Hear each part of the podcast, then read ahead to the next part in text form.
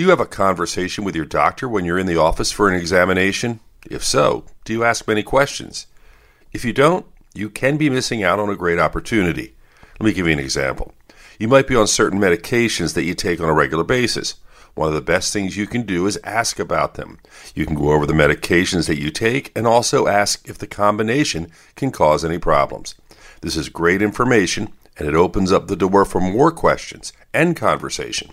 The more you know about your health, the more you know you can be a truly active participant in your care. With your health, I'm Dr. Brian McDonough on 1010 Wins.